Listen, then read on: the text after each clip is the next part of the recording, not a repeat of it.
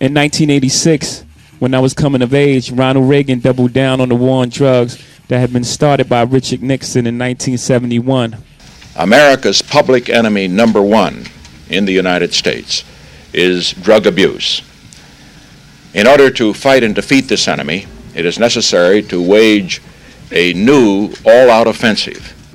Drugs were bad, fried your brain, and drug dealers were monsters, the sole reason neighborhoods and major cities were failing. No one wanted to talk about Reaganomics and the ending of social safety nets, the defunding of schools and the loss of jobs in cities across America. Young men like me who hustled became the sole villain, and drug addicts lacked moral fortitude. Judges' hands were tied by tough on crime laws, and they were forced to hand out mandatory life sentences for simple possession and low level drug sales. The Brooklyn I knew growing up, it was tough. It was largely a Caribbean West Indian community. So, to say the least, we were marginalized. But in all of that marginalization, being Haitian was like a death sentence. That was the late Michael K. Williams. And you are now listening to season one of Unjust Justice, the James Rosemond story. The call came in from a federal criminal institution. On the other end of the phone was James Rosemond, his nickname was Jimmy Henchman, or Jimmy Ace. And the call, from inside the feds as they were called, was a simple exchange. Jimmy wanted to tell his story. Jimmy Henchman is in jail for nine life sentences. A street hustler from the 80s and early 90s, Jimmy was able to parlay his fierce reputation into a successful hip hop mogul, who was then convicted as a federal drug kingpin. Jimmy's story is an impetus to cover the deep connection that has driven hip hop music, starting in the mid 80s until today, in the complex relationship to the culture and the federal criminal justice system. Now, the 90s painted this narrative using hip hop. Hip hop was like the canvas to speak about this new world of crack, killings, prison, militarized police forces, right? And so, you know, for us, hip hop was this audio documentary. It was telling us and detailing these stories of, you know, prison and, and murder and, and, and gangs and, and drugs, but it was also, you know, communicating to us our story and what we were going through. So now we're looking at this society and this environment that's been destroyed. I mean, drugs for rappers in the 90s who grew up in the 80s and 90s, like myself, dominated our economic possibilities. Like, I found myself idolizing and looking up to drug dealers and to gang members. In the 90s, you know, hip hop painted this response the murder, the mayhem, the prison, the death, the destruction. And rappers, you know, were speaking a language that we could relate to. I grew up you know, feeling like I was being raised by Lil Wayne, by Tupac, by, you know, Jay Z. This story is a personal journey into the deep underbelly of a billion dollar business.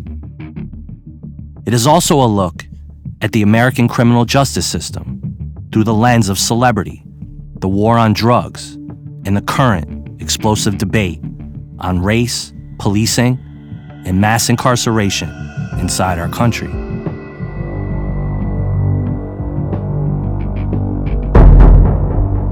This call is from a federal prison. It's hard for me to sit here and justify in my head seven life sentences because someone said I was a drug dealer. All of the money and the drugs that they had in the courtroom, none of that belonged to me. They had no tapes, not even a fingerprint of mine. They had nothing and they made that into where they could take millions of legal money from me. Money that I acquired from representing Mike Tyson, the game, Wyclef, from doing movies. For 20 years I've been in the music business. For y'all to come take my property, to take my money, to take everything that I've worked for, to take my life is ridiculous. And I am in shock that justice system even works that way. I believe I went into that courtroom front of the prosecutors who were already guilty. It wasn't about the fact finding of the truth. This was about convicting Jimmy Henchman. Who I am right now is not important. What is important is my reporting on this story and Jimmy's journey. At times, my sources needed their identity protected. I have honored that request, and I will communicate that to you when needed. I spoke to Jimmy for the first time on December 17th, 2015 at 6:22 p.m. Jimmy was speaking on the phone from one of the worst federal prisons in the United States, Hazelton in West Virginia. This would be the first of over 100 phone calls. Over the course of 3 years, I was able to really talk to Jimmy not only about his life, but his excursion through the federal criminal system in the Eastern District in Brooklyn in the notorious Southern District of New York. They played tremendous roles in this story. And to understand Jimmy's life and where it ended up, you have to understand the mechanics of federal investigations. The FBI, DEA, NYPD, inside the hip hop music industry. On that first call, I could tell that Jimmy was a storyteller, and his intellectual prowess and his business acumen were very sophisticated. He could not have done deals with Mike Tyson, Don King, Lennox Lewis, Lyor Cohen, and many other hip hop power players if he didn't have nerves of steel. His criminal persona did not match up with the person I spoke to from jail. I had to ask myself if what he was telling me was the truth, or was it a version of his own personal truth? Maybe he dabbled in the drug game, but was he a drug kingpin with the same charges that El Chapo faced? Was that even possible? Good gangsters have that chameleon like ability to endear people to them and their mission. Anyone who was a true gangster is simply an elevated entrepreneur playing a game where the stakes were death or jail forever, where Jimmy was right now. Some audio you will hear in episode one is archival sound from a documentary series on Jimmy that I produced called Unjust Justice. Celebrity and crime is a volatile mix, and in his own right, Jimmy worked with celebrities, and he navigated those worlds really well. I went to talk to acclaimed actor Michael K. Williams, who is famously known as Omar on HBO's The Wire. He grew up around Jimmy, and ultimately, Jimmy started to manage Michael's career in Hollywood. I wanted to know more about Jimmy's character and his career before we ultimately dive deeper into his court trial, which would decide his fate. Along with talking to Michael K. Williams, I spoke to Derek Hamilton, another friend of Jimmy's from Brooklyn. Hamilton had his own horrific experience with the criminal justice system. 20 years ago, Derek Hamilton was at his lowest point, locked in solitary confinement for a murder he insisted he did not commit. 23 years later, he finally persuaded prosecutors to throw out his own conviction after an eyewitness recanted her testimony. Back then, when we were kids, it was a time and an area where gentleness was not an ingredient for survival. It was Brooklyn. You know, violence was at its, its highest rate. You had to be alpha or you got eaten. You know, people was killing each other, man, just to try to eat. He definitely was not one that was going to be walked on. Jimmy was a man that respected everybody, but he demanded respect in, in return. You either came at him straight or you would want to leave him alone. Now, if you would have arrested me when I was 17 and said that I was doing those kind of things, yes. I was extorting, I was robbing. People was very afraid of me. Jimmy definitely uh, has a bad reputation from his past. But not at 40 something, man. That wasn't me. I wasn't that person no more. My family left Haiti because Papa Doc was a vicious ruler at the time. I was born in Harlem Hospital in 1965. There was five of us, my sister and three brothers. We stood out because my family spoke Creole, but American guys just couldn't understand a black guy speaking not full French, but a broken French. So I noticed from there that I was different. My brother Kessner was a bit older than me. He was more prone to the streets he would bring some of his friends over. And so I started getting introduced to street guys. All of them were pretty much West Indian guys. They were either from Trinidad or Jamaicans. One guy in particular was a guy by the name of Winston Harris. And Winston Harris is the guy who testified on me and who I knew since I've been seven years old, which really broke my heart. My mother and father broke up. We moved at that point to Avenue D and Rogers in Flatbush. A couple of blocks down to Nostrand Avenue, there's projects there, which is the Vanderveer projects. I first met Jimmy. Uh, we were actually kids. Uh, we grew up in the same neighborhood, East Flatbush. I lived in the Vanderveer projects. Jimmy lived in the surrounding area. What I remember about 1981 was it was epitomized by the film with Kurt Russell, Escape from New York. Because if you had the wherewithal, you were getting the hell out of here as quick as you can. Organized crime and corruption, it was a big thing back then. Like I says, you mind your business, you did what you had to do, and nobody stood in your way. People always trying to sell you stolen merchandise. Every day they come over, you know, you want to buy a radio, tires, a bumper. This was all day long, and they never stopped. I was a night manager of Mickey D's in the Bronx. I had crime problems in the restaurant. I had to go over the counter and deal with them individually. I was getting rheumatism, arthritis from dialing 911. It was a joke. And instead, I had cops coming in trying to scam me for free food. Now I'm about 10 years old, and I'm in this house. My mother's a single mother now. All of my brothers are pretty much older, way older than me. I'm the youngest. And so nobody's really home to supervise me. My mother's working two jobs. I remember there was times when there weren't no food in the house. The streets at that point pretty much claimed me. I would sneak out of the house, um, 11, 12 years old, and I would hang out at the project. I would get up early in the morning and I would steal the newspapers that they would deliver to the grocery stores in the morning and then I would sell them by the train station. After school, I would be around the project. The guys in the project, there was a lot of West Indian guys.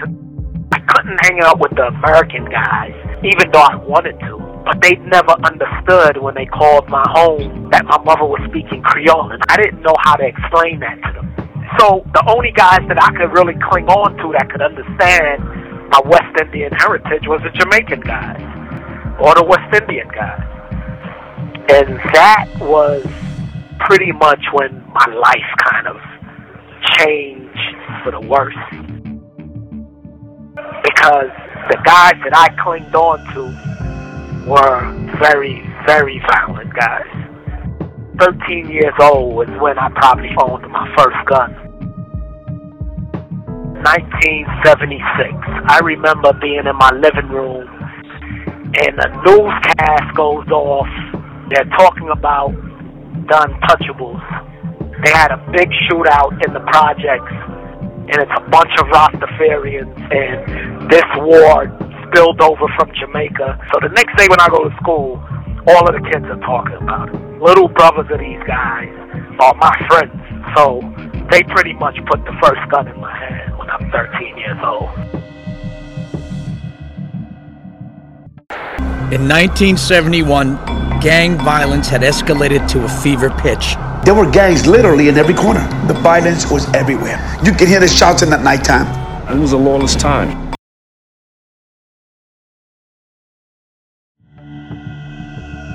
Me and a lot of the older guys who were part of the Untouchables got very close. And I don't know how that happened. But by the time I'm 14, 15 years old, I'm fully involved with a problem that has nothing to do with me.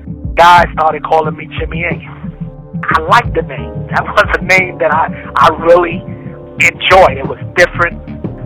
All of us would watch spaghetti westerns. And we would emulate, you know, the Clint Eastwoods and John Wayne. For some reason, the streets emulate theater. In our heads, it was almost like we are either old time gangsters or cowboys. It's a hell of a thing, killing a man. Take away all he's got, and all he's ever gonna have. There were times where guys would take me on missions with them, and then I, I just started making a name. He was one of our urban legends in the community. He had a reputation for, you know, just, you know, no nonsense. We end up becoming the bullies of the neighborhood. Growing up in the 80s in Brooklyn was hellish, man. It was literally hell unleashed. I was playing hooky so much and I started failing in all my classes. I just dropped out at 10th grade. And by 16 years old, I was arrested two separate times with firearms. By the time I was 18, I had a murder charge and two other firearm charges. In 1983, Jimmy took a plea bargain to a firearm and use charge and was sent to the Juvenile Detention Center at Rikers Island. Rikers was crazy, man. Rikers was, you know, kids cutting kids, you know, getting beat up by prison. It was violent. You had to be tough.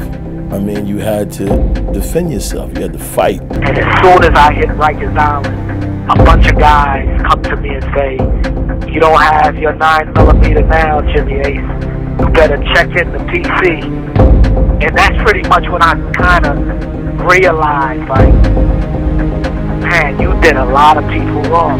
The scar that Jimmy got on the top of his head, he was cut in Rikers Island just because another individual decided to get a razor and cut him in his forehead.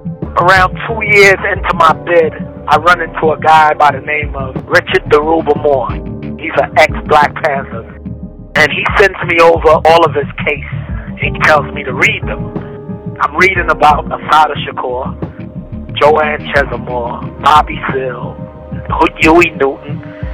I'm reading about all of these guys that I kind of know about because I grew up in the era of the Black Panthers. But here it is, Richard Dhoruba Moore is right next door to me, and he's pretty much teaching me now. Around that time, I convert into Islam. I become Muslim. And he tells me I need to go get my GED and complete school. I'm 19 years old or so at the time. I'm in one of the hardest jails in New York State, which is Comstock. They call that Gladiator School.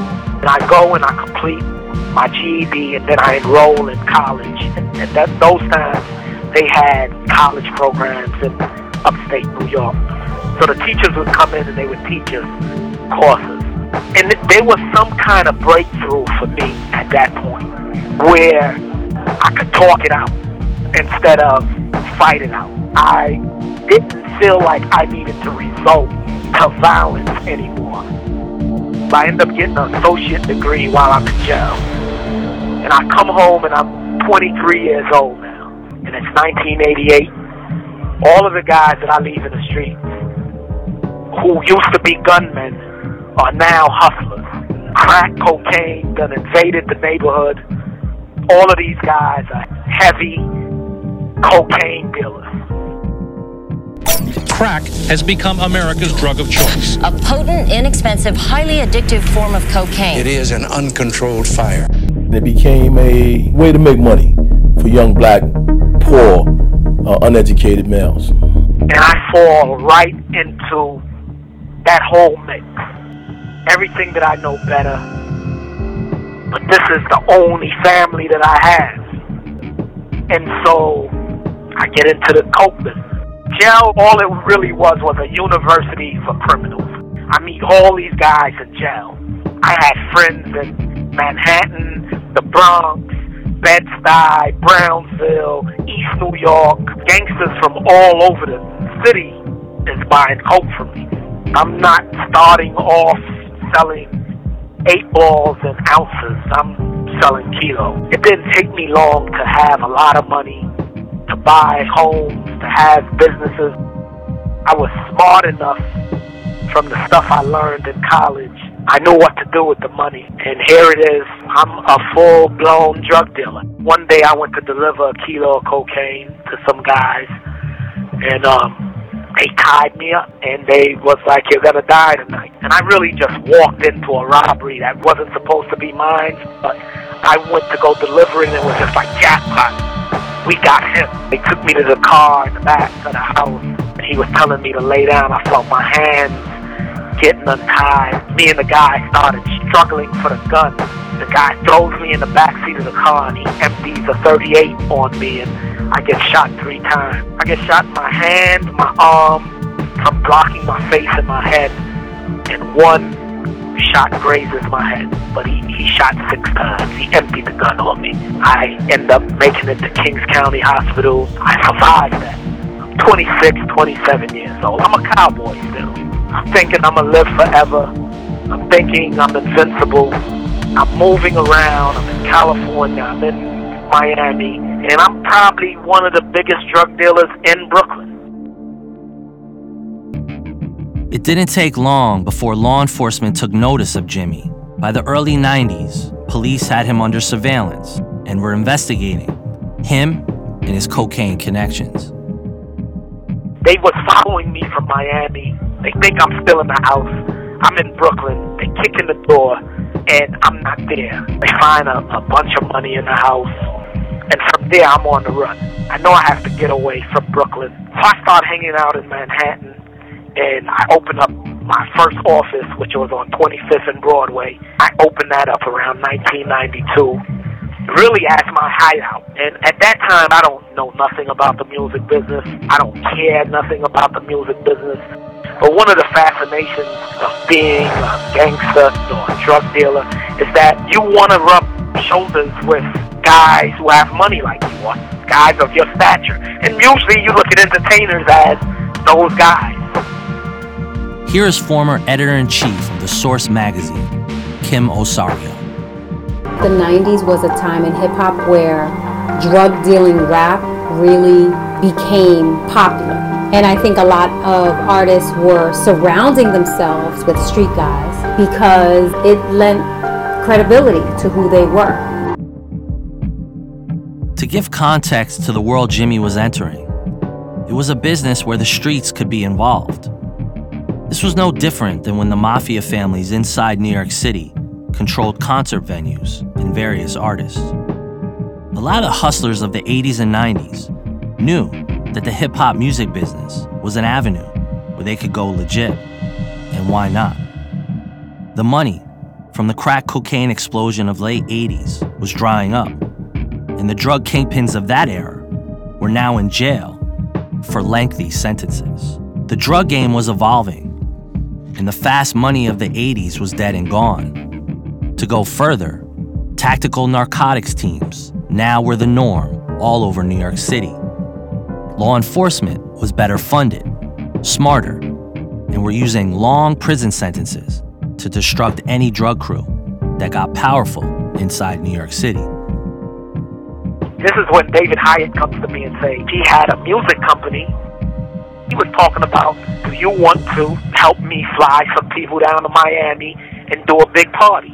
And he could bring Ice Cube and Fab Five Freddy. I jumped to it. I gave him fifty thousand dollars to charter a plane, and that was when I first met Fab. And me and him pretty much kicked it off because I knew he was from Brooklyn. I was from Brooklyn. It was just a moment.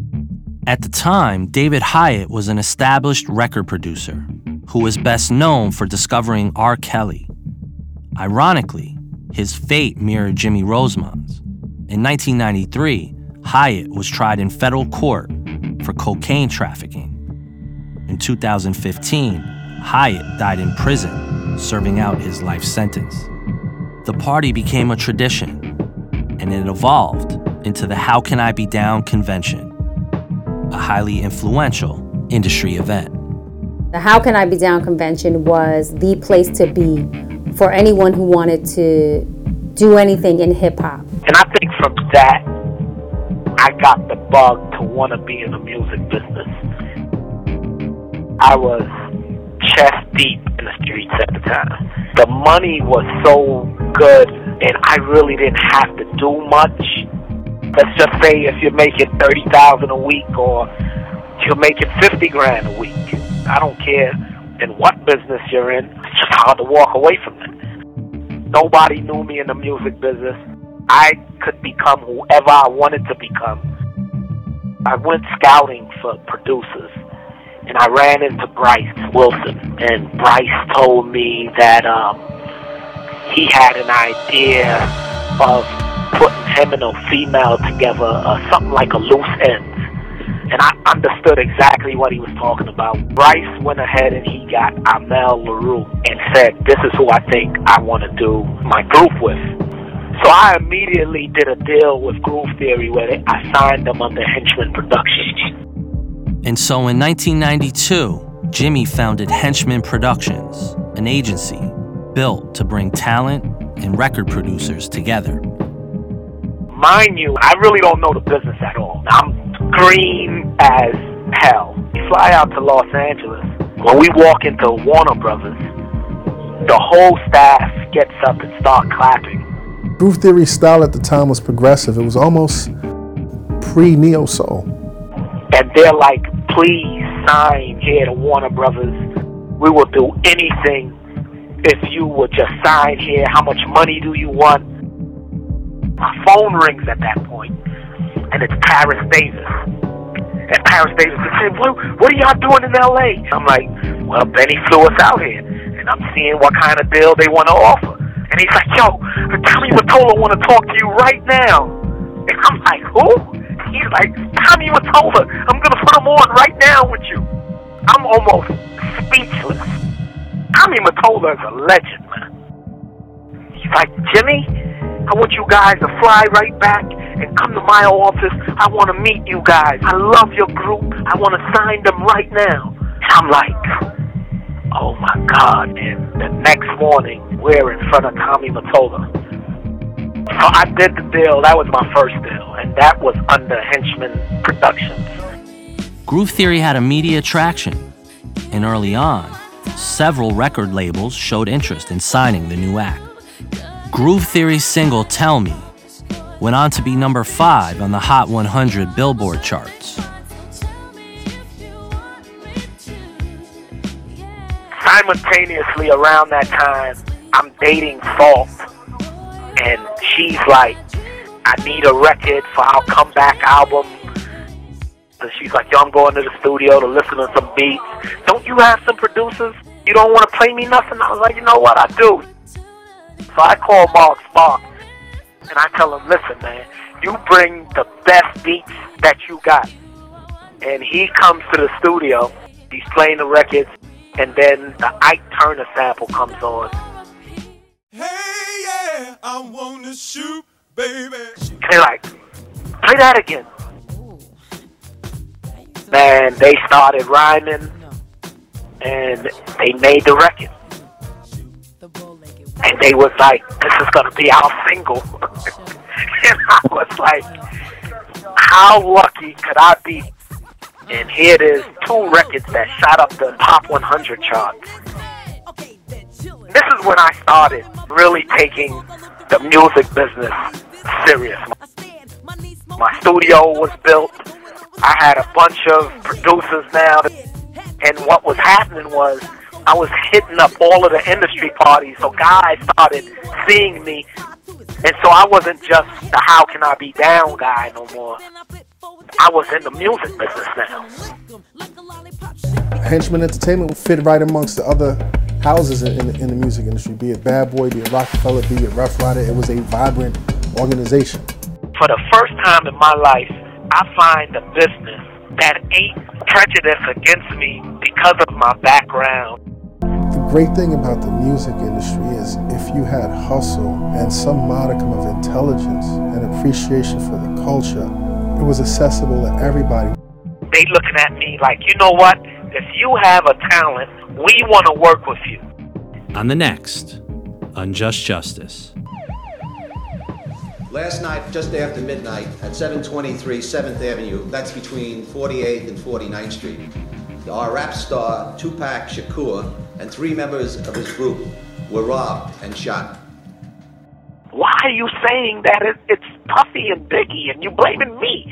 Like, why are you doing that, man? He started laughing, man. It was an uncomfortable laugh, but he laughed and he was like, yo, man, you know how this shit is, man. You know how this trap shit is, man. Come on, Jimmy, man.